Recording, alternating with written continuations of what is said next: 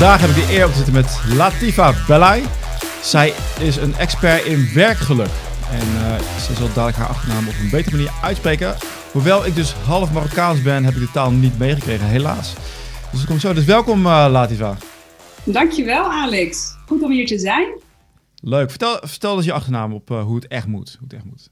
Hoe het echt moet? Nou ja, op zo'n Ja, Holland. Op zo'n Hollands. Nee, ja, die zei ik Hollands. net. Op zo'n Ja, op Marokkaans. zijn Holland. Nee, op zijn Marokkaans. Op zijn Marokkaans. Op zijn Marokkaans is het Bilhaj. Belhaj, ja. Ik, eh, ik heb de taal Belhaj. helaas niet, eh, helaas niet meegekregen. Super relevant momenteel. En eigenlijk altijd al. Alleen nu worden, ja, wordt iedereen er met, eh, met zijn neus opgedrukt. Het topic is werkgeluk. En er zijn ja, duizenden, honderdduizenden mensen die eigenlijk wegkwijnen op hun werk. En misschien stel ik hem nu heel, eh, heel negatief. Maar ja, we zitten in de coronacrisis. En juist nu komt dat naar boven. Hè? Want iedereen moet dan eh, thuis gaan werken. Of wordt ontslagen. Ja. Waar vinden wij ons werkgeluk? Moeten we ons niet bezighouden met überhaupt het hebben van werk? Dus eh, we hebben zat om over te praten. En ik hoop aan het eind van deze uitzending... dat een ieder alvast een begin kan maken... om echt zijn werkgeluk te vinden. En niet genoegen te nemen met een rol die hem is eh, ja, opgelegd... of waar hij vanzelf is ingerold. Wat vind je ervan? Is dat een goede, goede agenda? Ik denk dat het een fantastische agenda is. Dus ik zeg, eh, kom erop. Dus wer- werkgeluk. Wat, kan je wat kort vertellen over wat jij precies doet? Qua werkgeluk. Nou, wat, ik precies, ja, wat ik precies doe op het gebied van werkgeluk is individuen, maar ook organisaties helpen hun persoonlijk individueel werkgeluk hè, of het organisatiewerkgeluk te verhogen. En, eh, en ja, helemaal waar wat je net aangaf. eh, nu in tijden van crisis ehm, eh, is het werkongeluk alleen maar meer toegenomen. Hè, dat heeft mede te maken natuurlijk met het vele thuiswerken. Hè, kantoorpersoneel, ja, wat nu verplicht thuis moet werken. Nou, bedrijven die noodgedwongen moeten sluiten. Dus ja, je bent heel erg op jezelf aangewezen. En eh, daarbij komt dan ook een stukje eenzaamheid natuurlijk eh, naar boven. Mensen voelen zich behoorlijk eenzaam. Er is heel weinig fysiek en sociaal contact. Eh, ja, weet je, en dat is wel iets wat wij mensen heel belangrijk vinden. Hè? We zijn sociale dieren, om het zo maar te zeggen. Dus eh, fysiek, sociaal contact is ontzettend belangrijk. En als je noodgedwongen op afstand van elkaar moet zitten. En een scherm is het enige wat, jou, eh, hè, wat mensen dan met elkaar verbindt.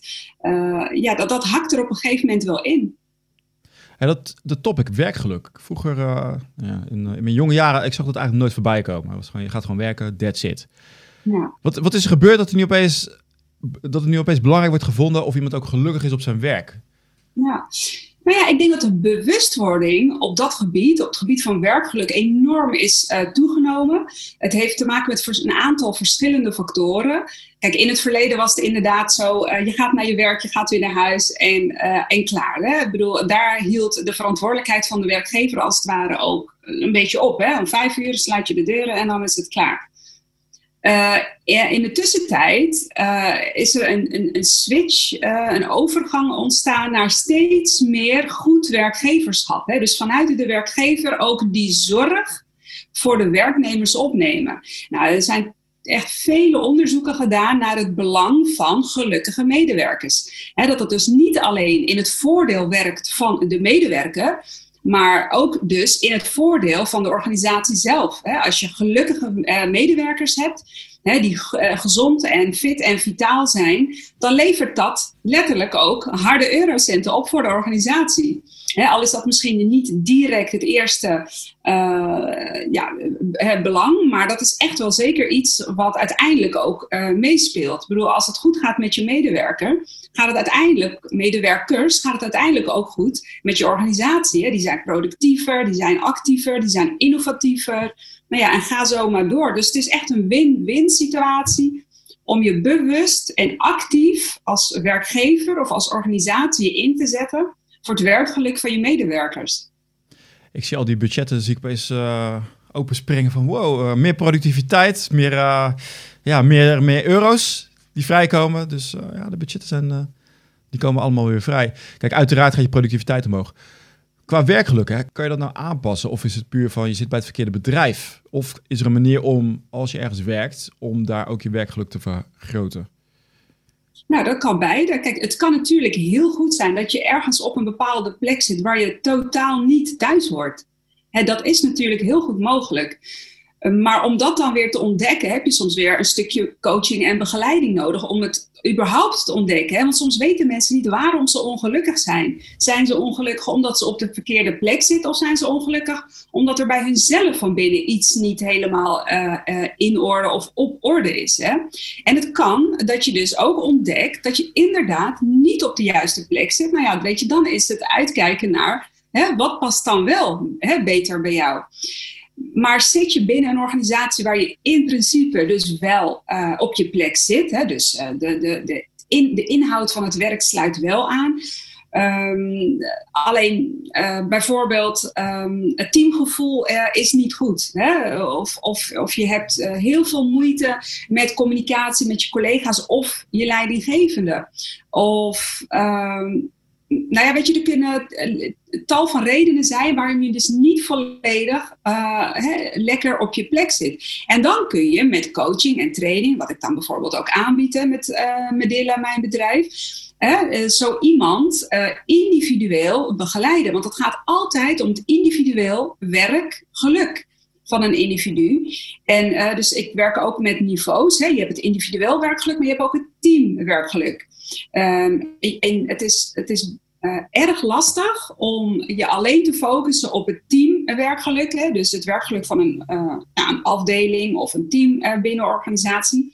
Zonder aandacht te hebben voor het individu. En um, kijk, en als je daar dus heel gericht nou ja, coaching en training op aanbiedt, dan kun je dat het algeheel werkgeluk van een organisatie verhogen. Maar het begint altijd bij het individu. Ik kan me best voorstellen dat het voor een uh, werkgever lastig is om daar te beginnen. Want je gaat uh, zo'n traject in. Je weet, er zijn een aantal mensen die zitten gewoon niet op hun plek. Je hebt een aantal die hebben communicatie-issues met een leidinggevende. Dus als jij wordt aangenomen, mhm. dan kan het zijn dat er opeens uh, een aantal mensen gaan vertrekken. En ja. heb ik daar wel zin in als een werkgever. Wat is jouw advies daarin? Maar ja, heb je daar zin in als werkgever? Kijk, natuurlijk zit je daar misschien in eerste instantie niet direct op te wachten. Maar hè, op de korte termijn, maar op de langere termijn, wat heb je aan elkaar? Wat heb je aan elkaar als je medewerker uh, aan je eh, wilt verbinden, uh, die niet op zijn plek zit? Want weet je, die, werk, die werknemer die zal nooit alles uit zichzelf kunnen halen. Hij zal niet optimaal en hij zal ook zeker niet maximaal kunnen functioneren, omdat hij nou eenmaal niet op zijn plek zit. Dus de medewerker doet zichzelf tekort, want hij zit niet op zijn plek. En die medewerker doet ook nog eens zijn werkgever of leidinggevende tekort. Want hij haalt ook niet alles uit zichzelf. Dus ook niet in het, het belang van het team of de afdeling of de organisatie. Weet je, dus het is echt een. een uh, ja, je, je doet zeg je dat? Uh, je doet elkaar tekort op, op meerdere vlakken. Nou, dus waar, jij, waar jij het over hebt, is uh, je moet echt visie hebben. En dan kan ik me voorstellen dat heel veel uh, ja, managers, die moeten nu het volgende kwartaal halen. Maar waar jij het over hebt, is inderdaad op de lange termijn. Althans, hoeft niet eens langer termijn te zijn. Al is maar binnen nu en zes maanden. Binnen een ja, jaar kan je er al uitkomen. Maar vaak willen we, ja, ja vaak, je weet, je weet hoe het gaat, wil je pijn vooruitschuiven. Of heb je zelf uh, ook geen ja. zin, hè? Stel je bent een leidinggevende en je denkt van, mm, dadelijk komen er allerlei klachten over mij. Want het team eh, loopt niet lekker. Mm -hmm. En dan uh, krijg ik dadelijk de schuld. Ja, ja, ja. wat bedoel je ermee? Het team loopt nou, niet ja, lekker? Stel, stel, ik ben een stel je hebt een, een, een, niet lekker lopend team. En wat blijkt nou, de manager zelf, die is nogal uh, ja, niet uh, capabel om leiding te geven. Ja. Dat zou ook een uitkomst kunnen zijn. Zeker. Dus, en, en, en, en ja. Het lijkt me heel spanningsveld om, te, om, uh, om, te, om jou binnen te halen, laat ik zo zeggen. Ja, ja. Nou ja, ik denk uiteindelijk kan een organisatie er alleen maar bij winnen. Want weet je, als jij niet weet als organisatie waar jouw pijn zit, waar die wond zit, kun je die wond ook niet genezen. Dan kun je niet heel actief en heel gericht um, de, wond gaan genezen. Dus ik denk dat elke organisatie iemand zoals ik binnen zou moeten willen halen. Want één, je ontdekt waar je wond zit. Hè, bedoel, want, um, nogmaals, als jij niet weet waar jouw wond zit, kun je daar ook niks aan veranderen. Dus als ik jou help de wond open te leggen of te laten zien waar de wond zit, en ik adviseer jou over wat je zou kunnen doen om die wond te genezen, en ik reik jou ook nog eens een keer de tools aan om die wond ook daadwerkelijk te genezen. Uh, weet je, dan lijkt mij dat uh, geen enkel risico voor een organisatie om iemand zoals ik binnen te halen. Bedoel, je kunt er alleen maar bij winnen uiteindelijk. Zeker voor de organisatie, maar uh, ik zit te denken, dit is wel goed voor als je een uh, manager bent op hoger niveau, of je zit in de raad van bestuur en je hebt een uh, aantal issues binnen je bedrijf, mm-hmm. die sowieso al spelen, dat het heel goed is om iemand als jij binnen te halen, om al die managers die dan onder jou vallen, om die ook meteen eens door te lichten. Dus je hebt zowel de werknemers als de werkgevers, of dan, ja, de managers pak je ook nog eens een keer mee. Ja. En dat is wat jij zei, maar dat komt dan van hoge rand af. Is dat ook wie jou aanneemt doorgaans? Um, um, ik weet nog niet goed of ik jouw vraag goed begrijp, maar uh, in mijn. Wel, welke, training, laag, welke laag neemt jou aan? Ja, nou, in mijn trainingen ga ik uit van één werkgeluk, twee actoren en drie factoren. En die twee factoren, dat is dus uh, aan de ene kant medewerker en aan de andere kant de leidinggevende of de werkgever. Dus die pak ik altijd samen. Zeg maar, die, de, de lagen die, die zijn onlosmakelijk met elkaar verbonden. Ik geloof er niet in, tenminste vanuit mijn programma uh, werkelijk geloof ik er niet in, dat je alleen de werknemer uh, kunt helpen en begeleiden. Tuurlijk kan dat. En natuurlijk zal dat ook wel positieve effecten opleveren. Maar dat in de langere termijn zal dat niet echt heel veel veranderen aan de werkcultuur, aan, aan de werkgelukkige werkcultuur. En dat is, dat is wel waar ik voor sta. Ik sta wel echt voor het creëren en neerzetten van positieve uh, werkculturen of gelukkige werkculturen. En wanneer ik dus alleen met de medewerkers aan de slag zou gaan, ja, zeker zal dat een positief effect hebben op de medewerker, op de individuele medewerker. Maar wanneer je de leiding, de managementlaag, de managementlaag daar niet in meeneemt, dan, uh, weet je, dan, tuurlijk, uh, weet je, dan zal het resultaat, ja, um, zeg dat, niet zo zijn zoals wanneer je wel en de managementlaag, ja. leidinggever of de werkgever daarin meeneemt. Dus ik geloof echt in twee actoren. Uiteraard, je moet ze ook meepakken, maar ik bedoelde ook van uh, wie, wie neemt jou aan? Welke laag? Is dat vaak dan de manager zelf of is het een laag boven de manager? Okay. Die zegt ik wil daar eens uh, naar kijken. Ja, nou ja, tot nu toe is het de manager inderdaad. Okay. Wel dus je hebt toch wel managementvisie, maar het is goed om te horen. Die, ja. Dus en hoe erg moet het zijn uh, hoe komen ze bij jou uit? Hoe komen ze bij, en waar, waar doe ik op? Hoe komen ze bij het inzicht van hier moet ik wat mee? Ook al uh, zit ik nu in een crisis. Dit is heel of juist, ik zit in een crisis. Dit is heel belangrijk. Van, uh, het gaat ook om die euro. Het gaat om het werkgeluk. Het gaat om die afstand die er momenteel is. Dat werknemers elkaar niet eens meer zien. -hmm. vereenzaming. Waarschijnlijk ook thuissituatie die opeens hoog oploopt. Stel neer, ja, ik, ik, ik, uh, ik heb nu geen relatie, ik woon alleen. Maar ik, ik heb wel relaties gekend waarbij ik dacht van... als ik nu thuis zat heel de dag met die partner, met die dame... dan uh, was het niet beter op geworden. Dus er spelen nou, aardig wat factoren. Dus hoe pak je dit aan? Waar, waar begin je?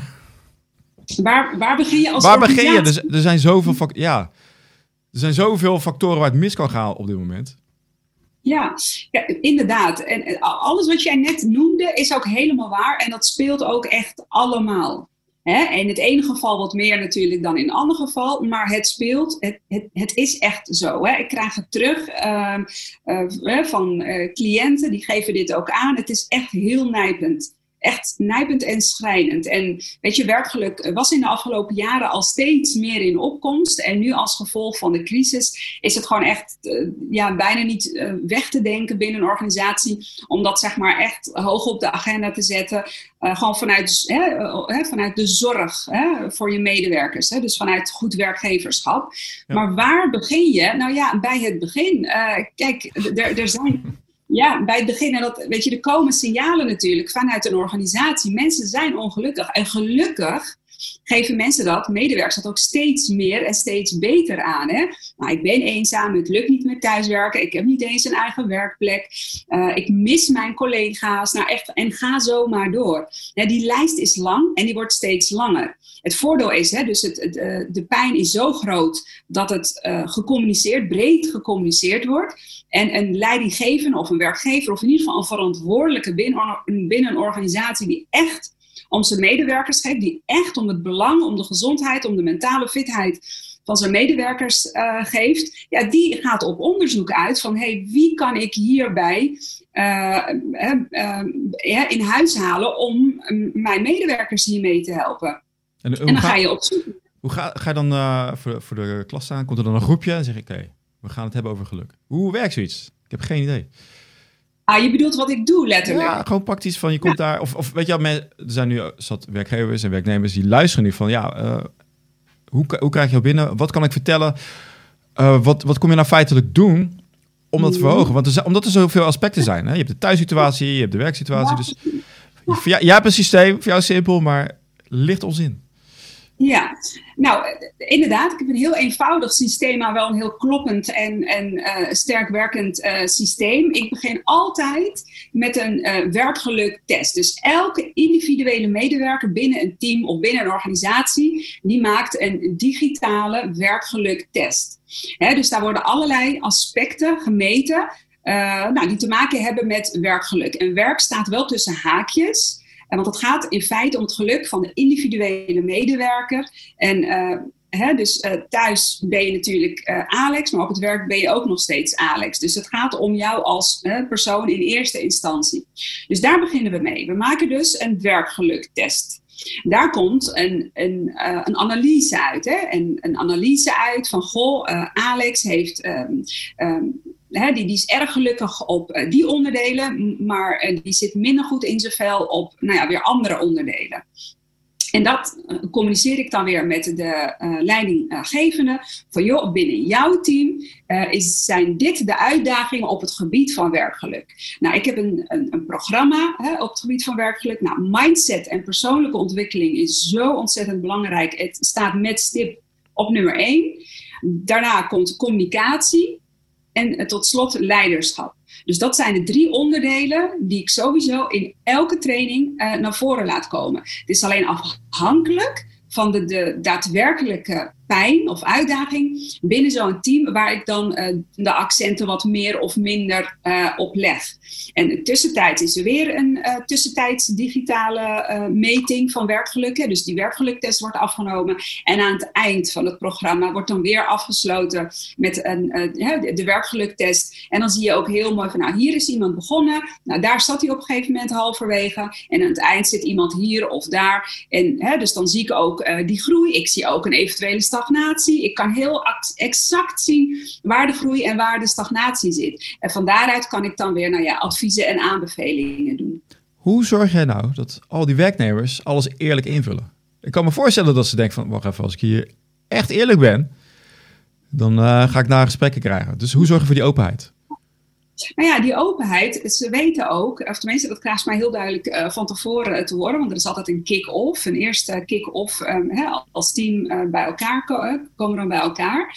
Daarin wordt ook aangegeven, joh, één, het is vertrouwelijk, dus de werkgever die krijgt niet de resultaten per medewerker te zien, maar die krijgt een overal uh, rapport van mij, hè, met van nou hier zit de pijn en daar zit het goed en hè, let hierop en dit is een aandachtspunt, maar die krijgt dus niet per medewerker uh, ja, de antwoorden. En, uh, en weet je, zolang iemand niet eerlijk is, nogmaals, dan kan ik de pijn niet achterhalen en die medewerker ook niet. En dan kunnen we ook niet heel effectief uh, het probleem oplossen. Uh, dus ja, dat is gewoon echt een stukje communicatie. Ik, ik, zocht, ik zocht even naar dat, uh, welke gegevens gaan naar die werkgever. Maar het is unaniem dus. Ja, ja. dat scheelt. Dat scheelt. Niet ja.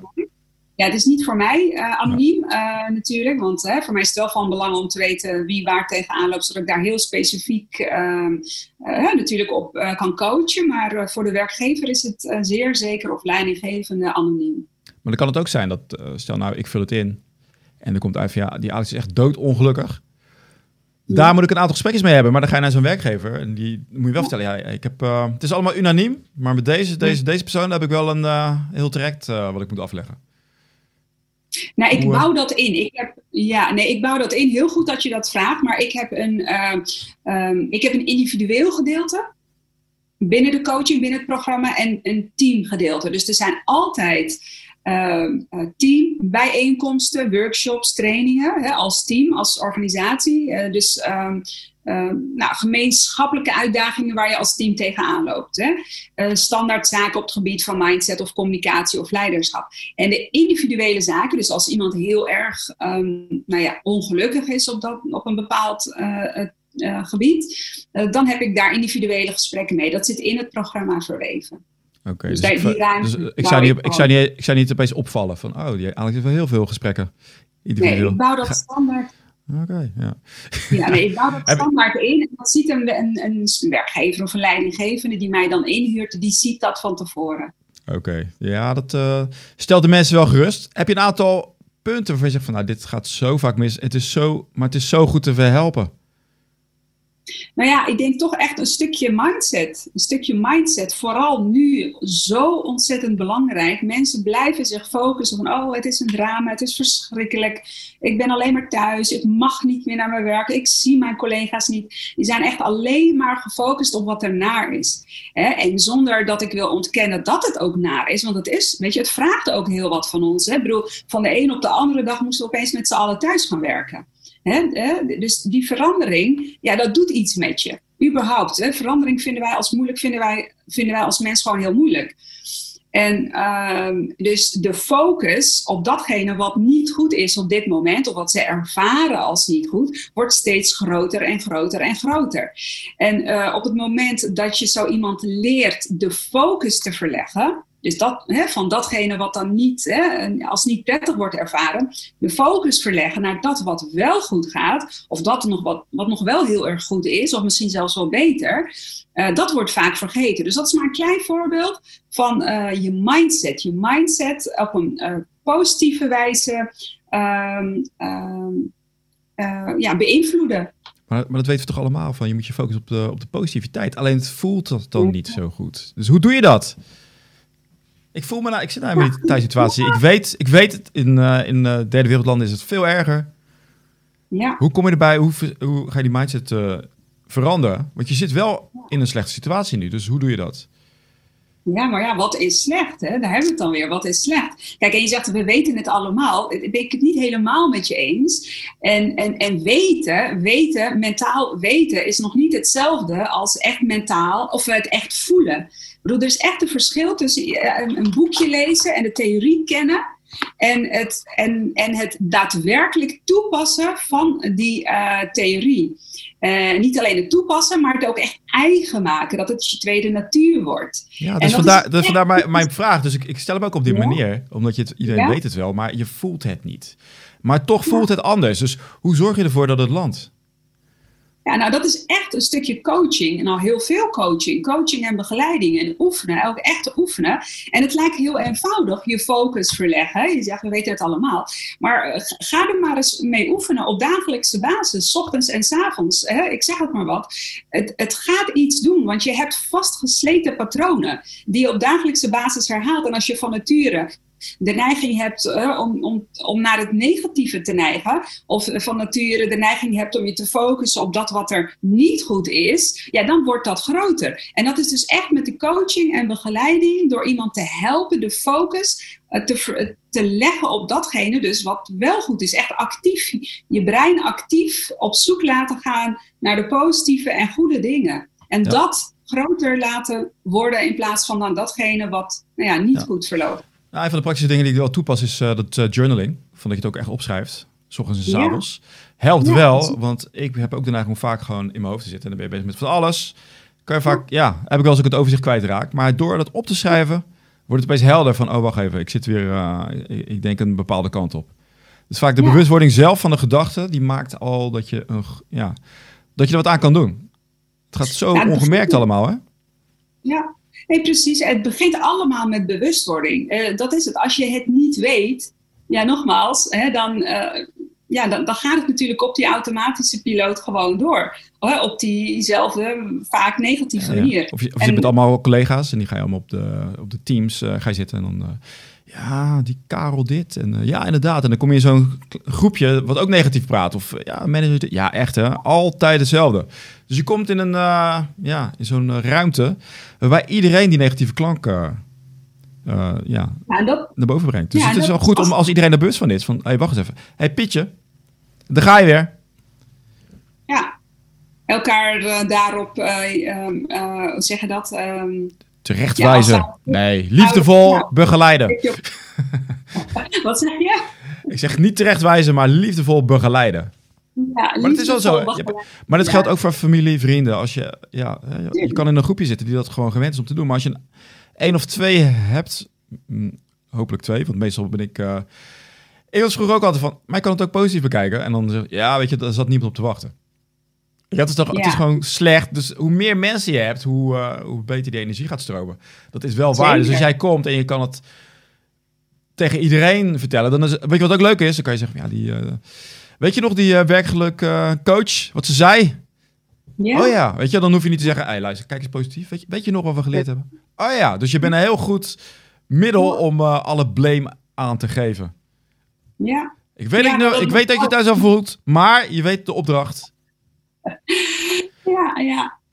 Ja, dat klopt. Nee, maar dat mag ook. Ik vind dat prima. Weet je, maar het gaat mij erom dat er iets, dat er een positieve verandering optreedt uh, binnen zo'n individuele medewerker. Uh, bij voorkeur binnen zo'n heel team of organisatie. En als ze mij dan willen beleven, nou ja, weet je, prima. Oké, luister, er komen, dus je hebt een heel team wat ongelukkig is. En dan kom jij binnen, laat die van, met je stralende glimlach.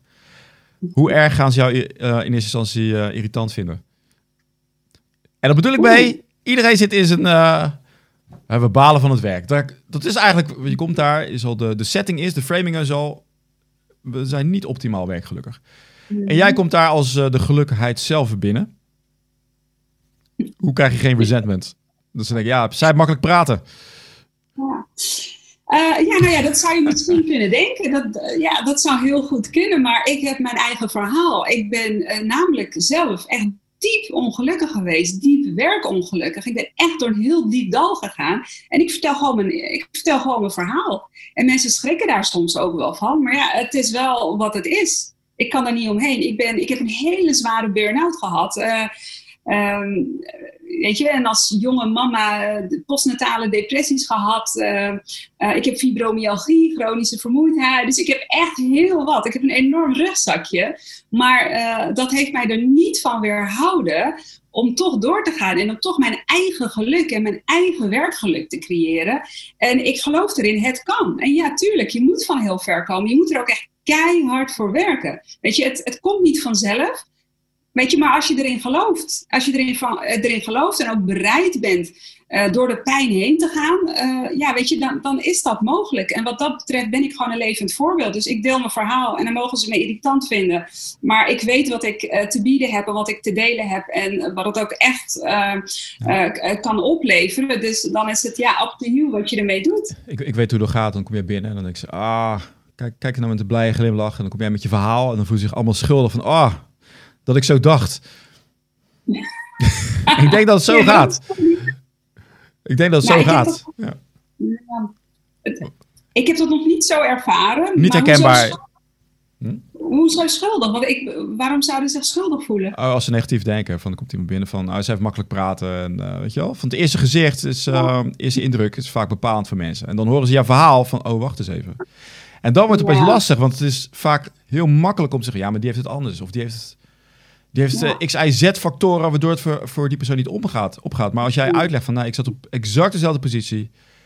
En je beschrijft een verhaal wat misschien nog veel erger is dan, ja. uh, dan wat ze daar ervaren. Dan is dat vaak een uh, ja, katalysator van, oh ja, inderdaad, ik kan het... Ja, wat, wat, wat zit ik nou weer te, te zeuren over wat ik heb? Of ja, inderdaad, als één iemand het heeft gedaan, dan kan ik het ook. Dus je krijgt nou, veel meer dat begrip. Ja, ik denk het wel. Want het, het, tuurlijk, ik kan me ook heel goed voorstellen. Als je iemand ziet die er stralend uitziet en uh, de gelukkigheid zelf is. Dat je denkt, nou ja, inderdaad, uh, ja, jouw situatie is heel anders. Uh, hè, maar wanneer ik ze dus uitleg van dat ik ook echt van heel ver ben gekomen. nou ja, weet je, dat zal ook gewoon zien als een sprankje hoop. Van, oh ja, oké, als zij van zo ver gekomen is en zij heeft het kunnen realiseren. Nou, misschien weet je, is het voor mij ook mogelijk. Dus dat is alleen maar prima. Of, of, kom je, of kom je een beetje lower energy binnen bij zo'n groep? Dat je een beetje zo, nee, ik ben gewoon hallo, echt niet ben. Hallo, hoi. En dan langzaam met je verhaal ga je zo. En toen, zoiets. Ja, nou, ik, ik, begin altijd met het vertellen van mijn eigen verhaal. Dus, dus ik stel me niet voor, oh, ik ben later vraag, maar ik, ik, begin echt altijd met het verhaal, een stukje storytelling. Gewoon echt mijn verhaal. En aan het eind dan stel ik mezelf voor. Dus dan, ze leren me al kennen uh, naarmate ik zeg maar mijn verhaal uh, doe. Ja, ja, ja. Uh, dus nou, ik bedoel, bij, bij binnenkomst, weet je, dat je misschien ietsje een beetje indimpt zo en dan langzaam omhoog gaat. Tot, weet je, je hebt dus een, ik heb het ook wel eens meegemaakt, zo'n setting. Waarbij allemaal ja? zijn op een afdeling. En ik hield me er vaak buiten. Want het waren allemaal dingen die, ja, ik dacht, mij boeide het niet. Maar mensen zitten daar dan mee. Met leidinggevenden of over werk. Weet je, ik had altijd van, ik creëer eigenlijk maar altijd mijn eigen werkgeluk. Ik zat er binnen ook niet op een plek. Maar ik wist wel van, waar heb ik invloed op, ja of nee? En waar ik geen invloed op heb, dat laat ik gewoon gaan. Dus ik, ik zat nooit in die, die klikjes. Alleen dan was er wel, uh, ik heb ook wel eens een setting, inderdaad zo'n setting gehad. En dan... Uh, was allemaal heel zwaar. Van, oh, hebben we echt zo'n dag en dan uh, allemaal zitten en dan gaan we erover praten. Heel, heel drukkend, drukkende sfeer. En ik zat daar echt zo te observeren altijd van, oh. Ja. kijk, en dat is het voordeel als coach of als trainer. Als je dan zo'n groep mag begeleiden, uh, weet je, dan ben ik dan op dat moment wel degene die de toon zet. Hè? En, uh, en dat is in mijn geval wel heel energiek en enthousiast en spontaan. En we gaan ervoor, schouders eronder. En weet je, dus de energie gaat wel echt altijd omhoog. En het is nu allemaal online, dus ik kom niet meer bij mijn klanten uh, thuis. Hè? Dus het is echt allemaal online. Maar je merkt toch ook online is dat gewoon mogelijk. En dat is, het ligt echt aan jou zelf ook als coach of als trainer om die toon te zetten en mensen, zo'n heel groep, groep mensen mee te krijgen. Dus ja. Is iets wat, ik, ja, wat je zelf als coach of trainer uh, ja, moet doen. Maar het is, uh, het, is, het is nogal wat om, uh, vooral ook, oh ja, nu zeg je dat, hè, van alles gaat online. En dan kijk jij naar al die gezichten. Ja, ik weet niet, werk je met Teams of met Zoom? Dan zie je al die gezichten van, weet je wel, van hoe activeer jij mensen op afstand? Ik vind het wel leuker. Vragen stellen. Ik heb, ik, ben heel, ik heb een heel interactief programma, dus ze worden heel veel aan het werk gezet. Uh, heel veel aan het werk gezet. Ze moeten heel veel nadenken, opdrachten beantwoorden en dat ook delen met elkaar. En daar gaan we dan over in discussie met elkaar. Dus mensen zijn wel heel actief bezig. Het wordt echt als heel interactief. Uh, uh, tenminste, de training wordt echt als heel erg interactief. Ehm, ja, ja, ervaren. Hoe, hoe groot zijn die groepen die jij begeleidt? Um, Maximaal, dus een groot, grote groep. Ja, nu tot 30. 30, 32. Tegelijk? Bedoel ik, hè? Zo'n setting, zo'n online setting. Gewoon 30, uh, heb je 30 gezichten waar ik moet letten. Zo van, okay, is die nog op te letten? Is die nog bij de les? Ja, ja weet je, kijk, tuurlijk, je kan niet al, uh, alle 30 één voor één nauwlettend in de gaten houden. Kijk, er zijn altijd mensen die liever op de achtergrond aanwezig zijn, maar wel luisteren. Hm. En dat krijg ik dan ook terug in de evaluatie. Nou, je hebt mij niet veel gehoord, maar ik zat in de luisteren en in de schrijfmodus. Ik heb heel veel meegeschreven. Maar je hebt ook anderen die zijn voortdurend in beeld. Hè? Want die willen constant ergens op reageren en, en hè, die willen hun eigen ding delen. Weet je? En dat mag ook. En dat geef ik ook altijd aan. Weet je? Ik vind het heel fijn als je wel heel erg actief bent. Weet je? Want dan, nou ja, weet je, voor de interactie. En anderen leren daar natuurlijk ook van. Of die steken daar wat van op. Het is heel fijn om de ervaringen van anderen te horen. Oh, hoe gaat hij of zij daarmee om? Oh, en wat doet hij of zij dan? Weet je? En, maar dat mag dan ook voor mij. Hè? Ik bedoel, het is prima als er een aantal zijn die aangeeft, joh, weet je, ik vind het prima op de achtergrond te blijven. En ik leer er ook van door puur gewoon goed te luisteren en mee te schrijven en het om me in te laten dalen. Weet je, en dat is, en dat is prima. Dat je, wel, je hebt altijd wel van die blaaskaken, die moet je een beetje tegenhouden. Die gaan alleen maar praten van, uh, hoor mij, hoor mij. Moet je even zeggen, hey, even dimmen, geef de ander ook een kans. Ja. Jij mag er zijn, ik zie jou. Oh, gelukkig. En dan ja. kan, je, kan je verder. Ik... we, we, komen nu, we komen nu op het trek van ik kom er eigenlijk achter dat ik helemaal niet op mijn plek zit. Wat nu? En waarom stel ik deze vraag? Dat is, dat is eng. Van, uh, als ik erachter kom dat ik hier niet op mijn plek zit, moet ik opeens wat anders gaan doen. Ik gaf net al aan van mensen houden niet van veranderen. Ben ik het niet mee eens. Als jij naar een verandering toe, een verandering toe gaat, een onzekere verandering. Als jij iets, we hebben een verandering, je krijgt een miljoen of twee miljoen. Zeggen, ik hou van verandering. Maar het gaat om die onzekerheid van je weet niet wat er gaat gebeuren. Dat is het. Dus hoe ga je, hoe Stel nou, je komt erop uit. Ik kan me best voorstellen dat je het ook aangeeft. Een aantal van jullie komt er dan achter dat die niet op hun plek zit hier. Maar wat dan? Nou ja, dan ga je op zoek naar wat wel. Ik bedoel, ik heb dat ook zelf, dat is ook weer mijn eigen verhaal geweest. Ik heb jarenlang dingen gedaan waarvan ik uiteindelijk ontdekte, ja, ik zit hier eigenlijk toch niet helemaal op mijn plek. Ik heb echt een hele grote switch gemaakt van heel inhoudelijk advieswerk naar opeens een commerciële functie en naar opeens naar mijn eigen bedrijf. Ik zeg opeens, opeens. Het was natuurlijk niet opeens, hè, maar ik bedoel, ik heb wel een enorme switch uh, doorgemaakt. En in mijn geval was het een heel natuurlijk proces. Ik vertrouwde op het proces van, nou, van het een naar weer het andere en dan weer het ander. En, uh, en, en, helemaal waar wat je zegt. Mensen, hè, bedoel, natuurlijk, de verandering. Als je opeens een miljoen wint, dan vind je dat wel heel erg fijn. Hè? Maar het gaat inderdaad om, uh, weet je, een nieuwe, een, uh, ja, een nieuwe toekomst, een nieuwe baan. Een, iets, iets nieuws. Weet je, het brengt onzekerheid met zich mee. Want wat je nu kent, weet je, ook al vind je het misschien niet heel erg prettig, zit je niet helemaal op plek, maar het is wel vertrouwd. Ja, ja je weet wat je Moet ik opeens solliciteren naar een andere baan? Kan ik dat wel? Ik zit er al tien jaar. Wat kan ik eigenlijk? Uh, weet je, dus je hebt, wat, wat, ik vaak merk is dat er allerlei zaken in je hoofd spelen. En vandaar ook dat opschrijven werkt heel goed.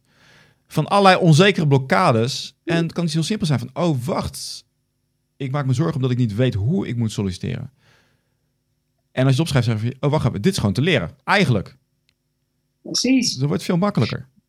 Ja, kijk, en dat zijn dus allemaal belemmerende overtuigingen die je hebt. En dat komt dus allemaal voor in het blokje uh, mindset persoonlijke ontwikkeling. Want ik gaf aan, ik, doe die, uh, ik heb drie thema's binnen al mijn programma's. Mindset persoonlijke ontwikkeling, communicatie, leiderschap. En, en, en, en, dat komt, tenminste dat onderdeel wat jij nu aanvoert. Hè, dus mensen zijn bang en die, die ontdekken van, oh jee, ik zit niet op mijn plek en wat moet ik dan nu? Ja, dat is echt allemaal een stukje mindset persoonlijke ontwikkeling. En ja, en daar kun je gewoon iemand bij begeleiden. En er zijn zoveel theorieën of mogelijkheden, uh, coachingstrategieën voor. En dat is dan weer heel erg uh, specifiek uh, te bepalen afhankelijk van de, ja, de, de, medewerker waar je dan mee te maken hebt. En wat is, wat is nou even jouw baantjes dat je nu denkt van, hoe heb ik dat kunnen doen? Ik was doodongelukkig. Noem, noem de slechtste. wat bedoel je in mijn geval? Ja, in jouw geval. Hoe heb, nog één keer je vraag. Je, je, je, je, slechtste werkervaring, waar zat je? Wat, wat, wat, wat, moest je doen? Ah, mijn slechtste werkervaring. Ja, dat je zegt, ah, verschrikkelijk. Hoe dan? Hmm, nou, nog niet eens werkinhoudelijk, maar het was, um, ik werkte ergens en ik had een leidinggevende en, uh, en, en, uh, ja, en, en dat werkte gewoon niet. Uh, ik denk dat het een hele narcistische, narcistisch persoon uh, was. En dus die samenwerking, de communicatie was gewoon uh, ja, verschrikkelijk slecht.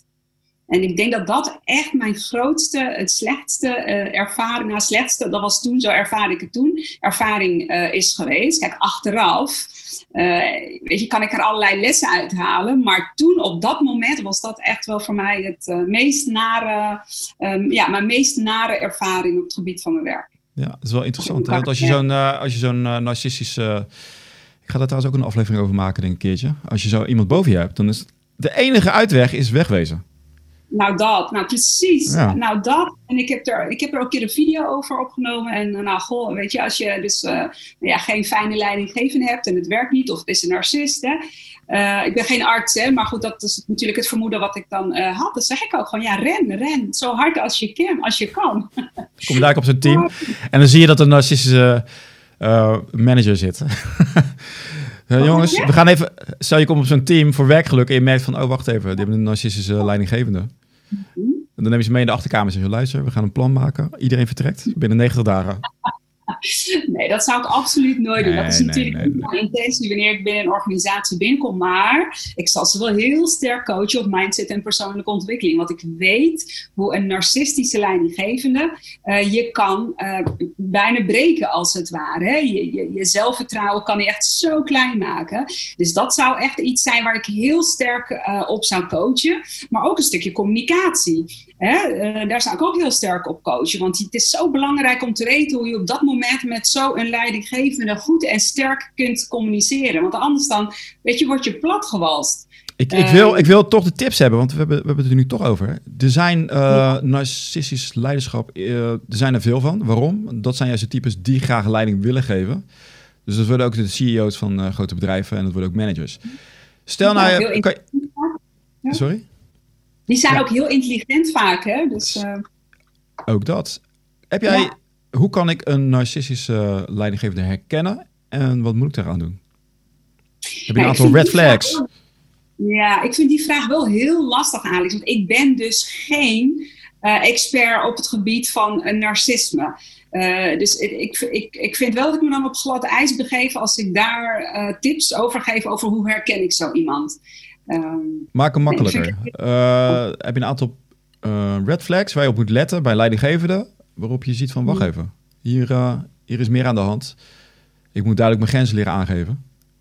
Of ik moet inderdaad vertrekken. Wat zijn nou eigenschappen van leidinggevenden die echt niet door de beugel kunnen? Nou ja, je hebt dus echt leidinggevenden die hun eigen tekortkomingen verdoezelen uh, door hun eigen tekortkomingen op jou te reflecteren. En, dat, en, weet je, en, en dat kunnen ze heel slim en heel erg eh, op een bepaalde manier doen, uh, zeg maar, heel erg ongemerkt dat doen, zonder dat je dat als medewerker in eerste instantie doorhebt, waardoor je aan jezelf gaat twijfelen. Dus wees daarin proactief. Als je feedback krijgt, negatieve feedback, weet je, onderzoek het dan ook. Ga in gesprek. Oh, maar wat bedoel je dan precies? En weet je, ga, ga echt letterlijk op onderzoek uit. Wat bedoel je precies? En neem het niet zomaar aan van iemand. Dat, zijn echt, ja, dat is echt een hele grote uh, red flag. Want uh, ja, een, nou ja, zo'n soort medeleidinggevende, die kan je behoorlijk onzeker maken. En het kan echt je zelfvertrouwen vermorzelen. Ja, dus dan, dan, kan je ook denken van, oh, ligt aan mij, weet je wel. Dan, ze weten, dat soort leidinggevenden, die zijn heel erg bezig met ook anderen neerhalen. Die, die zijn echt wel ik ben het baasje, dat. Het kunnen mannen en vrouwen zijn, maar die halen jou neer. En ik heb ze ook meegemaakt. Uh, je moet heel erg voor jezelf durven opkomen. Wat ik merk is dat heel veel uh, van mijn collega's destijds... die zien mhm. een manager toch als een autoriteit. En die durven daar dan niet tegen in te gaan. En die nemen alles maar aan. En mijn advies is altijd van... nee, ga gewoon het gesprek aan. Het, zijn, het boeit niet... Ik, heb dat, ik mis even dat gen dat ik autoriteit uh, erken voor autoriteit zelf. Hè? Als iemand wel kennis en kunde heeft, oké. Maar niet van die is manager of die is directeur. Dat maakt niet uit.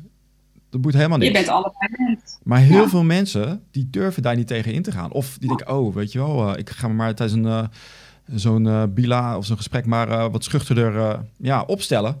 En die laten over, over, zich heen komen. Of die gaan allerlei werkzaamheden verrichten, want het moet van de leidinggevende. Ik geef altijd van, wat ik al daarna altijd aangeef, nee, geef ook jouw grens aan. Als je leidinggevende iets, wil dat jij iets doet, maar je zit al vol. Zeg dan van, wees ook positief, hè? Van, ik wil het best voor je doen. Welke van mijn andere taken kan ik laten vallen? Precies. Dus door heel slim te zijn, kan je heel veel ondervangen. maar die durf, die lef, die ontbreekt vaak. Zie jij dat ook? Ja, en dat, ja, nou ja, en dat is dus ook een van de drie onderdelen van het programma. Dat komt allemaal terug. Een stukje leiderschap en dan is het persoonlijk leiderschap dus daar gaat het eigenlijk om, een stukje persoonlijk leiderschap. Dus daar uh, begeleid ik dan uh, ook mensen in. Uh, dus dat wordt dan ook ondervangen in het uh, programma. Maar helemaal waar wat je zegt. Ontzettend belangrijk om te leren je grenzen duidelijk aan te geven. En vaak geven mensen ook wel heel voorzichtig hun grens aan. Maar zijn ze niet heel duidelijk hoe hard die grens is. Je kan wel een grens aangeven. Maar als je hem heel vaag maakt. Dan denkt zo'n leidinggever ook van. Oh, ik kan er wel even overheen. Hè? Ik, kan er wel over strijden. Dus dat is heel gevaarlijk. Wanneer je niet heel duidelijk en concreet bent. Tot hier en niet verder. Is net, en nee. het is net als in een relatie. Weet je? Dat een vrouw die geeft bijvoorbeeld wat aan en de man die denkt, uh, die ziet dat dan niet. Ja, ik ben er schuldig aan. Omdat bijvoorbeeld, hè, ik ben zelf ook al van, als ik iets niet wil, dan zeg ik het gewoon. En ik ben heel erg slecht met die subtiliteiten. Okay. Maar dat kan je dus op je werk ook hebben. Ook met een collega. Uh, dat je eigenlijk dingen niet wil. En uh, wat, wat gebeurt er? Dan ga je allerlei werkzaamheden verrichten waar je eigenlijk geen zin in hebt. Alleen je bent, je bent super indirect en je wordt niet gehoord. En dan kan je, kan je ook een soort resentment krijgen van... Ja, maar ik geef het aan en toch moet ik het doen. En weet je wel, dan krijg je allerlei dingen in je hoofd. Terwijl het ligt eigenlijk bij jezelf. Van jij moet die grens stellen en wees er duidelijk in. En als je dat duidelijk maakt, je collega's zijn er juist blij om. Weet je wat vaak het geval is? Oh, ik had geen idee. Ik dacht, dat doe jij wel even. Want de mensen die vaak, uh, ja, people pleasers, die doen het vaak. En die, laat, die gaan niet vertellen hoe moeilijk het allemaal wel niet is. Of dat ze inderdaad tot 12 uur s'nachts hebben doorgewerkt. Dus voor een ander, ook voor een leidinggevende, die kan ook denken van... Oh ja, ik dacht dat het voor jou geen moeite was. Nou, precies dat. Kijk, en daarom dus ook weer, want echt alle thema's die jij. Uh, erkenning, erkenning willen mensen. Ja, erkenning, natuurlijk, erkenning en waardering. Maar dat heeft dus eigenlijk ook allemaal weer te maken met communicatie. Dus een stukje leiderschap, persoonlijk leiderschap, maar ook weer communicatie. Hoe communiceer je dat op een goede en duidelijke en heldere manier, zodat je boodschap ook echt overkomt zoals jij hem bedoeld hebt. Uh, dus dat zijn echt allemaal de thema's die aan bod komen in mijn uh, programma. Ja, ik heb nu ook een, uh, dat is toevallig familie die ik help. En zij werkt ook in een, in een bedrijf. En zij wilde ook meer erkennen. Althans, was ook heel veel dingen aan het doen. Dus is wel een aantal jaartjes jonger dan ik. Mm. En ik hoorde het zo aan. Ik dacht, oh ja, ik zie het al. Het gaat inderdaad om, weet je, niet de erkenning hebben. Dus wel heel veel doen. Alleen niet mm. duidelijk communiceren met de leidinggevende. En als je dat doet, dan heb je een leidinggevende die denkt van... wow, dat wist ik niet. Ik wist dat niet eens. Geef altijd aan, een leidinggevende is niet de hele tijd met jou bezig. Het is jouw taak om... Uh, je bent een soort van een persoonlijke representative... om aan te geven wat je allemaal doet. hey, ik heb dit en dit gedaan en uh, wat vind je hiervan? Om die leidinggevende erbij te betrekken. Want die heeft zoveel andere dingen die hij moet doen. Tuurlijk. Al, al vind ik wel, en natuurlijk, je hebt daar een eigen verantwoordelijkheid in, maar ik vind ook een leidinggevende, een betrokken leidinggevende, die zou wel moeten inzien wat zijn medewerkers doen. En als je dat als medewerker, als leidinggevende dan toch, uh, natuurlijk kan je af en toe heus wel iets missen, hè? nou prima. Maar als je zoveel mist, dan uh, gaat er wel bij mij een billetje rinkelen van, goh leidinggevende, wat mis je allemaal nog, uh, weet je, wat, wat is er allemaal aan de hand? Ja, Want dan mis je wel veel, vind ik. Zeker zo, maar dit is wat ik vaak tegenkom, hoor. wat ik vaak tegen heb gekomen met mijn tijd in loondienst. Dat het toch wel beter was dat ik daar zelf heel wat aan deed om mijzelf in de picture te spelen, omdat ik snel een carrière wilde maken. Ehm, en ik heb ook me verdiept in al die tactieken van hoe komt dat nou dat je, weet je, dat de ene heel snel carrière maakt en de ander die, die werkt keihard, maar die blijft op dezelfde plek. Ja. En vaak is het inderdaad die communicatie, uh, aangeven van grenzen. Je leert andere mensen hoe ze met jou om moeten gaan. Ook een hele belangrijke. Ontzettend belangrijk. En, en, weet je wat nog belangrijker is? Het is super belangrijk. Maar als jij zelf niet weet wat jouw eigen grenzen zijn, Weet je, dan is het ook heel moeilijk om, je, om, om jouw grenzen te communiceren. En daar gaat het vaak al mis. Hè? Dus dan wil je wel iets communiceren, maar dan weet je dus eigenlijk niet precies, ja, wat dan precies. Hè? Ja. Uh, weet je, weet je wie ik de schuld geef? Ik geef de ouders de schuld. ik ben keihard. Ouders moeten dit aan de kinderen vertellen. Ik heb twee dochters. Ja. Alle luisteraars denken, heeft hij het weer over zijn dochters? Ja. Die hoor ik nu al grensoverschrijdend gedrag uh, vertonen. In de zin van, ik, wil, ik vind het belangrijk voor de ander. Mijn mhm. jongste dochter, ze was zeven jaar en ze vertelde van... ja, er is een uh, jongen op school en die, die pest wel veel. Ik zeg, oh, uh, hoe zit dat? Zegt ze, ja, maar hij heeft het slecht thuis. Mm, ja. Zeg maar empathisch, op leeftijd zeven... Ja. empathisch zijn naar een jongetje wat het slecht heeft thuis... en zich daarom ja, misdraagt, ook tegenover haar. Mhm. Dus ik hoor dat, ik denk, wow... hier moet ik even ingrijpen. En uiteraard, dus ik gaf aan, uh, het is heel zielig voor hem, als hij jouw grens overschrijdt of iets doet wat jij niet wil, hou dat tegen en ook hoe je dat dan moet doen. Maar dat gaat al op die leeftijd ongemerkt. En als je daar niks, als ik daar niks aan zou doen, zou het zo doorvloeien naar dat, in haar volwassenheid. En dan komt ze op, bij een werkgever, ja, die, die manager of die collega. Allerlei redenen verzinnen waarom het oké is om, uh, ja, om over je grens te laten gaan. Ja, ja, nee, precies. Nee, dat, dat, dat is wel een gevaar, inderdaad, uh, die, die, die, schuilt. En uh, het is heel goed om daar op jonge leeftijd van bewust te zijn. Alleen ja, weet je, heel veel ouders die zijn zich daar zelf niet eens van bewust. Hè? Uh, en dat heeft allemaal te maken met persoonlijke ontwikkeling. Als je daar zelf niet bewust van bent, kun je dat heel moeilijk aan je eigen kind meegeven. Ja. En gelukkig ben jij daar wel van bewust en kun jij dat dan wel aan je kind, hè, aan je dochter dan meegeven. Maar ja, helaas heeft niet iedereen dat voorrecht. Nee, uh, dat, vooral in de jaren 70, 80, hoeveel persoonlijke ontwikkeling was er? Voor, uh, nee, uh, dat, mijn, mijn moeder had daar niks, van, niks van meegekregen. Ja, in de jaren 90 was het meer Tony Robbins. Dus toen kon het opeens allemaal wel. Oké, wat, wat, wie kunnen er zich bij jou aanmelden? Zijn het ook de werk... stel nou, ik, ik zit op een, op een bedrijf en ik denk... Die, laat die, moet, bij, die moet bij ons komen. Hmm. Wat is nou een handige manier om te zorgen dat het bedrijf jou aanneemt? Laat ik hem zo zeggen. Een handige manier. Ja, want stel nou, ik ben werknemer en ik denk, oh wacht even, ik wil eigenlijk wel dat die uh, Latvia bij ons komt. Maar uh, hoe doe ik dat? Hoe pak ik dat aan? Hoe overtuig ik mijn werkgever mm om met jou in zee te gaan? Ja, hoe overtuig ik als medewerker mijn werkgever om mij in te huren? Pak ze, nou ja, pak ze maar van alle kanten. We pakken nu eerst de werknemer. De werknemer. Nou ja, de werknemer, eh, heel simpel, eh, die gaat naar zijn leidinggevende en die geeft aan, joh, weet je, het gaat niet goed met mij op dit en dit en dit gebied. Ik voel me niet werkgelukkig en het heeft te maken met een aantal factoren. En die mevrouw Belhai, of die Latifa van uh, Madilla, coaching en training, die heeft een heel programma ontwikkeld op het gebied van het verhogen van werkgeluk. Ik wil door haar gecoacht worden. En dan kunnen ze me bellen, mailen. En, uh, ik, ik, heb, ik heb een betere zeg, uh, manager, maar ik wil even met jou in gesprek. Luister, ik, ik, ik, vind, uh, ik zie dat jij, ook dat jij het ook belangrijk vindt uh, dat de resultaten, ja, de resultaten blijven achter. En ik zie ook dat het bij jou veel zorg werkt. En ik merk in het team ook al dat er gewoon veel speelt, ook met deze crisis. Hoe zou jij het vinden als alle werknemers hun productiviteit kunnen verdubbelen? Nou. Madilla.nl. Hoe vind je die? Hartstikke goed. ik vind het perfect. Een, een van de lessen is altijd praten in het voordeel van de in dit geval de werkgever. Ja hoor. En dat, dat, dat, is er ook echt. Dat is ook gewoon bewezen. Dus het ik is, zeg maar, ik zeg maar, een beetje, ik zeg maar een beetje te dollen. Maar het is, uh, er zit wel een kern van waarheid in. Hoe jij dingen voor elkaar krijgt. Is wel richting om zo te praten in het voordeel van de ander. Madilla.nl, waar komt die naam vandaan? Nou, Madilla komt uh, van. Ik heb drie dochters. Ja, ik heb, je hebt twee uh, dochters. Nou, ik heb drie dochters. Ze heten Massia, Dia en Leza. Uh, dat zijn hele oude Berberse namen. Uh, ik ben zelf Berbers van Marokkaanse uh, afkomst. En dus ja, M-A-D-I-L-A, dat zijn de eerste twee letters van de namen, voornamen van mijn drie dochters. En zij hebben er heel erg sterk aan bijgedragen dat ik uit dat hele diepe dal ben geklommen. Zij zijn wel echt altijd mijn.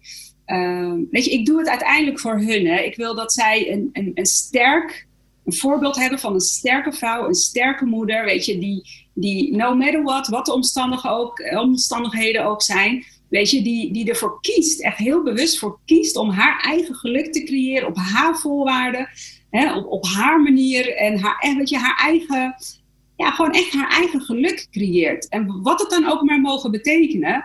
Dus het is voor mij echt een, uh, ja, Medilla. Het is voor mij mijn trots, mijn drie dochters. En ik hoop, uh, ik heb de wens uh, ja, dat ik dat voorbeeld voor hun mag zijn van een sterke vrouw. ja, weet je, die haar eigen keuzes maakt. Ehm, Mooi is dat. Hoe oud zijn ze nu? zes, acht en elf. Ja, leuk. Ik heb, ik heb, een, ik heb zo'n tool, zo'n ik, probeer die, ik ben even de naam kwijt, Pomodoro-methode. Dat je dan 20 minuten aan het werk bent en dan even 5 minuten pauze neemt om weer het overzicht te bereiken. Wat heb ik nou gedaan? Ik heb, mijn, uh, ik heb mijn jongste dochter, die heeft er ingesproken. Dus uh, dan begint het. Kom op papa, tijd om te knallen. En na 20 minuten gaat hij weer... Oké, even rustig, even pauze, overzicht bewaren. Dus ik heb heel de dag door heb ik dat aanstaan. Dat is echt leuk. Dat werkt ook heel motiverend, hè? Anders dan een, uh, een wekker die afgaat of een alarm. Je wordt constant weer aan de herinnerd van waar je het voor doet. Ja, waar je het voor doet. Oh, heel mooi. Ik vind het een hele goeie. Ik ga hem overnemen. Erg leuk is die hoor. Ja, moet je... Dat is erg leuk. Ik vond een erg leuk gesprek. Uh, misschien kan hier in deel 2 op volgen. Want juist ook in deze tijd met het werkgeluk wat ontbreekt. We hebben het niet eens gehad over mensen die dan uh, ja, de ziektewet ingaan. Uh, dat percentage leuk oplopen. Of die denken van ja, ik heb geen zin meer om, om het bij het bedrijf te zitten. Ik ga het ergens anders proberen. Of ze komen net bij een bedrijf binnen en die onboarding is gewoon zeer slecht, waardoor er geen binding ontstaat met een bedrijf. Dat ga je nu weer krijgen. Dus het is een onderdeel wat gigantisch speelt momenteel. En ook voor leidinggevenden kun je heel veel baat bij hebben. Want je wil ook een team wat in ieder geval... Ja, wat ik, wat ik zou willen is een team wat voor zichzelf opkomt. Wat die leiderschap heeft. Van daarmee maak je... Ja, zo krijg je die synergie, zo krijg je die energie. In plaats van allerlei klagers. Dat je precies moet vertellen wat iedereen moet doen. Omdat ze er zelf niet mee komen.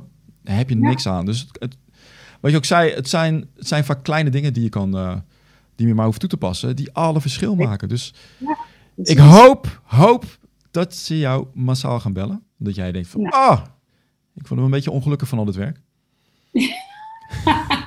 dat zal ik niet zo snel denken, want ik doe echt waar ik van houd. Ja. Uh, weet je, dus ja, Nee, van harte welkom. En, en heel goed dat je er net aangaf, hè, van uh, al die mensen die in de ziektewet uh, geraken. Uh, mijn hele programma is geënt op preventie juist vanwege mijn eigen persoonlijke ervaring, eh, de hulptroepen werden pas ingeschakeld op het moment dat ik in heel diep dal zat. Maar dat wil ik dus voorkomen. En dat is wat ik nu ook steeds zie. De hulptroepen worden pas ingeschakeld als iemand ziek en ellendig thuis zit en in die ziek ziektewet. Maar dat wil je niet. Dat wil je niet, weet je, voor jezelf als medewerker, maar dat wil je ook niet als organisatie. Je wil mensen preventief Weet je, dat wil je, je wil gewoon voorkomen dat ze zo ehm, eh, diep in de put geraken. Dus uh, nou, wel een hele goede uh, dat je die nog even. Dat is ook, ook een goede verkooppitch natuurlijk hè, van ziektewet. als je hebt over jouw prijs, van wat denk je dat er gebeurt als opeens de, de, de ziektepercentage naar 6% gaat? En ik kan het terugbrengen naar 4, naar 4%. Die 2%, reken dat eens uit. Uh, mensen die in de burn-out komen. Zitten er gemiddeld twee jaar of toch een jaar of één jaar of twee jaar in? Hoe hoog zijn die kosten? Het komt wel uiteraard van een ander potje, dus dan zie je het niet. Maar als je dat bedrag, uh, bedrag naast elkaar legt, dat is, dat is echt honderden duizenden euro's. Een werknemer nee, stel 50.000 euro per jaar. Uh, dus dat is echt zo. En als je dat zo neerlegt, dan gaat een bedrijf ook denken van... oh, wacht, ze hebben het niet eens bekeken. Want vaak comp ja. compartimentaliseren bedrijven dat ook. Hè? Van, oh, dat is het werk... Dat is een potje personeel. Dit is het potje uh, opleiding, opleidingskosten. En dan verlies je het overzicht. Ja. Terwijl je eigenlijk een heel simpele rekensom kan maken. Als ik kan zorgen dat, de, dat, de ziekte, dat het aantal zieken met 2% daalt... Ja. wat levert mij dat op? Ja, precies. Dus, dus uh, dan ben je eigenlijk, ja, je zou, je, dan moet, als jij dat zelf doet, dan zou je waarschijnlijk denken van, mijn prijs moet omhoog. Niet. ik ken de dus ik weet, ja, dat weet ik dat jij die kent, wat de voordelen zijn voor een organisatie. ja. uh, weet je, dus ik, ik, ik, ik weet dat. Ik weet dat heel goed. En, maar wel goed dat je weer aangeeft, want ook inderdaad, niet elke organisatie is zich daar heel erg sterk van bewust. Misschien wel de, de, de mensen van HR, personeelszaken, dat kan. Uh, maar het is wel zo, die potjes worden vaak uit elkaar gehaald. Oh, dat is een heel ander potje. Ja. maar dan, zie je gewoon, dan kom je niet eens in perspectief, dan zie je het niet eens. Heel apart is dat hoe het in het brein werkt. Dus uh, vaak uh, als je dat eenmaal ziet van, oh, wacht eens even. Het wordt ja. zo, ons, ook die burn-out wordt onderschat. Van, oh, je hebt een burn-out, nou, dan, dan heb je wel van de coaching en dan kom je wel weer terug. Ja. En zo heel, heel je, je endocrine system gaat eraan. Uh, je zit op een total shutdown. Dat duurt een jaartje of twee. Ja, ja, dat is echt... Dus alle, al, ja, alle, ik, hebben nu alle werkgevers bang gemaakt. Ik hoop het wel. Nou ja, weet je, Angst het is, het is, ja, ja, nou ja ik denk ook echt een stukje bewustwording. Je, dat, je wil gewoon niet, als, me, als werkgever, dat wil je gewoon niet. Dat je medewerkers ziek thuis zitten. En ik geloof echt, zieke medewerkers is een zieke organisatie. Leidt tot een zieke organisatie. Of in ieder geval een niet goed functionerende medewerker. Of medewerkers leiden tot een niet goed functionerende organisatie. Ja, volgens mij is dat echt een heel simpel uh, oorzaak en uh, gevolg. Causaliteit. Ik wil nog laatst uh, wil ik horen van jou van zit, die werknemers zitten thuis. En die denken van, ah, ik zit helemaal niet in burn-out, het lukt nog wel. Wat zijn de eerste tekenen dat je moet oppassen dat je de burn-out raakt? Ja, ja, dat je dus niet meer herstelt van vermoeidheid bijvoorbeeld. Dat je niet meer stopt met piekeren. En ja, dan is het te laat. Dan is het te laat. Ja. Wat zijn, wat zijn de tekenen daarvoor? Nou ja, daarvoor is het echt ochtends als de wekker gaat. Of op zondagavond. Bij mij begon het op zondagmiddag. Op zondagmiddag al van, oh jee, Echt letterlijk, oh jee, ik moet morgen weer. Nou, dat. En dat gaat dan s'nachts door. Je slaapt maar onbewust, gaat dat door. Dus ochtends als je wakker wordt, denk je van, oh jee, ik moet weer. Ik, ik heb er nog nou, eentje van, uh, ik heb er nog eentje. Ah, het is wel heel veel, maar het lukt wel. En dat dan, heel, lang, en dat dan heel lang gaan doen. En ik, ja, weet je wel, ik, ik power mezelf er wel doorheen. Het zijn vaak de mensen die heel krachtig zijn. En ik heb daar ook last van gehad. Dus ik noem mezelf nu heel krachtig. Nee, maar dat je denkt van, die niet klagen van ik doe het wel, ik, ik neem het wel op me. En juist de mensen die wel klagen, die hebben dat veel minder. Mijn beeld loopt niet vast. Ja. Ben ik weer? Nou, dat... dus, dus juist als je het idee van, weet je wel, ik kan het wel, ik moet niet zeuren. Het gaat allemaal doen. Ja. Dan moet je even opletten. Klopt. Uh, dat is helemaal waar. Inderdaad. En dat is misschien nog wel het grootste gevaar. Uh, weet je, van degene die dus, weet je, de, de diehards uh, als het ware. En dus degene die hun eigen grens niet zo goed kennen. Als je je eigen grens niet kent, ja, dan op een gegeven moment ga je eroverheen en dan val je. Maar dan val je ook echt heel hard en heel diep. Ja, nou, je ziet wel dat er een grens is, alleen je herkent het niet van, ah, zo erg is het niet, als daar overheen wordt gegaan. Maar wat gebeurt er in je lichaam, wordt daadwerkelijk, wordt jouw, uh, ja, je, je, hoe noem dat, het parasympathisch systeem, volgens mij was dat. Um, al je reserves gaan op een gegeven moment op, waardoor al je energie compleet wegvalt. En dan ben je echt ver van huis. Want het, het gaat niet, het, het gaat niet uh, langzamerhand van, oh, oké, nu ben ik even ziek. Nee, het gaat zo. Dan ben je weg. Ja. nou, dat heb ik ook gehad. Ik ben echt letterlijk op een dag van de trap afgevallen thuis, want mijn benen die konden me niet meer dragen. Wauw. Uh, echt ja. fysiek gewoon ook? Ja, echt fysiek letterlijk. Ja. Zo. Dus, dus wat je zegt, dat klopt gewoon echt helemaal. Van, nou ja, maar als dat volhouden, volhouden, volhouden, volhouden, dan ben ik bang. En dan val je dus diep, echt heel diep. Ja. Uh, en, en dat is wel het gevaar inderdaad met burn-out. En vooral als je dus je eigen grenzen niet heel goed kent, zoals ik destijds. Eén, niet goed kennen. Dus je, weet het wel ongeveer, maar het is vaag. Weet je, en, als je het niet heel goed weet, dan ja, schuilt het gevaar dat je daar dus overheen gaat. Uh, maar je weet dus niet hoe ver je eroverheen gaat, totdat je dus. Ik zie het, uh, ik zat uh, toen ik in het bankwezen zat, ik moest ook jong professionals begeleiden. Dat zijn dan mensen die komen van universitaire studie af, ja, soms ook HBO, meestal universitair. Die kwamen dan de, de bank binnen, alleen die gingen massaal, hadden die daar last van. Dat ze over hun grenzen gingen, dat ze dan weer, dat ze dan weer stopten. Ja. is dat een fenomeen wat nu nog heftiger is? Dat het nog lastiger is voor, voor jongeren om die grens aan te geven? Nou ja, wat je dus nu heel erg ziet nu, hè, de mensen die het afgelopen jaar uh, dus nieuw zijn ingestroomd in het werkende leven, dus studenten die zijn afgestudeerd, en die moeten dus nu in een organisatie gaan inwerken, waar ze de mensen dus of misschien maar één keer of misschien nog helemaal nooit fysiek hebben ontmoet, maar alleen zo digitaal. En ze moeten worden ingewerkt in een organisatie. Dat is zo raar. En die hebben er ontzettend ontzettend veel moeite mee. Want één, ze zijn nog heel ambitieus. Hè? Ze zijn heel ambitieus. Je komt net van de schoolbank, je wilt je bewijzen.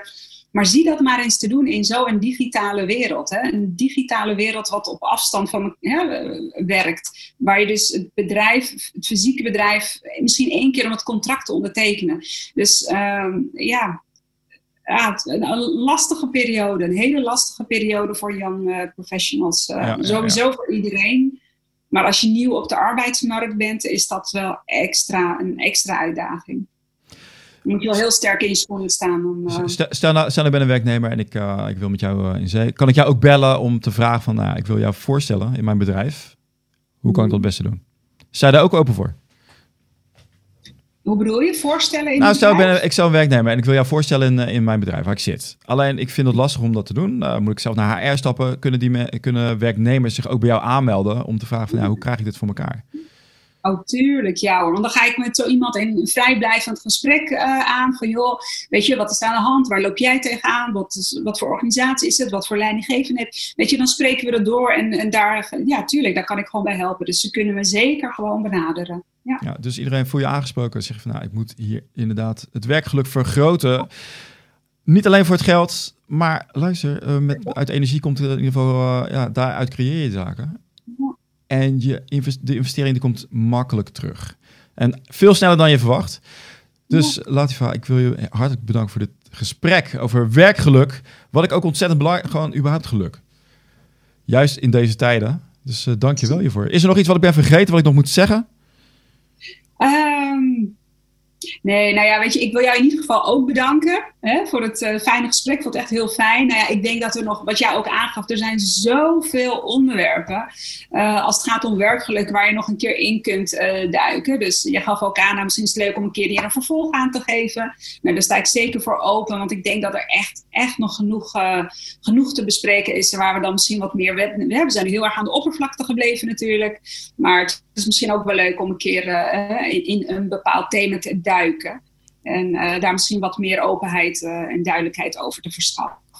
Nou, luisteraars, jullie hebben het gezien. Het staat op beeld. De toezegging is gedaan. Dus komt in deel 2 dan gaan we dieper in op de materie. Dus, hey, dankjewel. En jij ook, dankjewel Alex.